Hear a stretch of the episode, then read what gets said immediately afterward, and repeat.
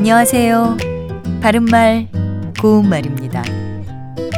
우리나라 영화나 드라마에서 단골로 등장하는 소재의 한 예로 출생의 비밀 같은 것을 들을 수 있습니다.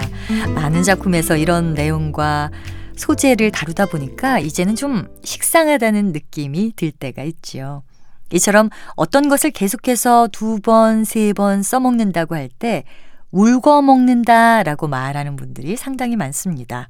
울고 먹다는 표준어가 아닙니다. 이 말은 원래 우리다 라는 동사에서 나온 것인데요. 표준어 형태로는 우려 먹다가 맞고요.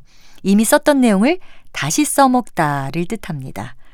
우리다란 동사에는 어떤 물건을 액체에 담가서 맛이나 빛깔 따위의 성질이 액체 속으로 빠져나오게 하다라는 뜻이 있어서 흔히 음식과 관련해서 많이 사용합니다.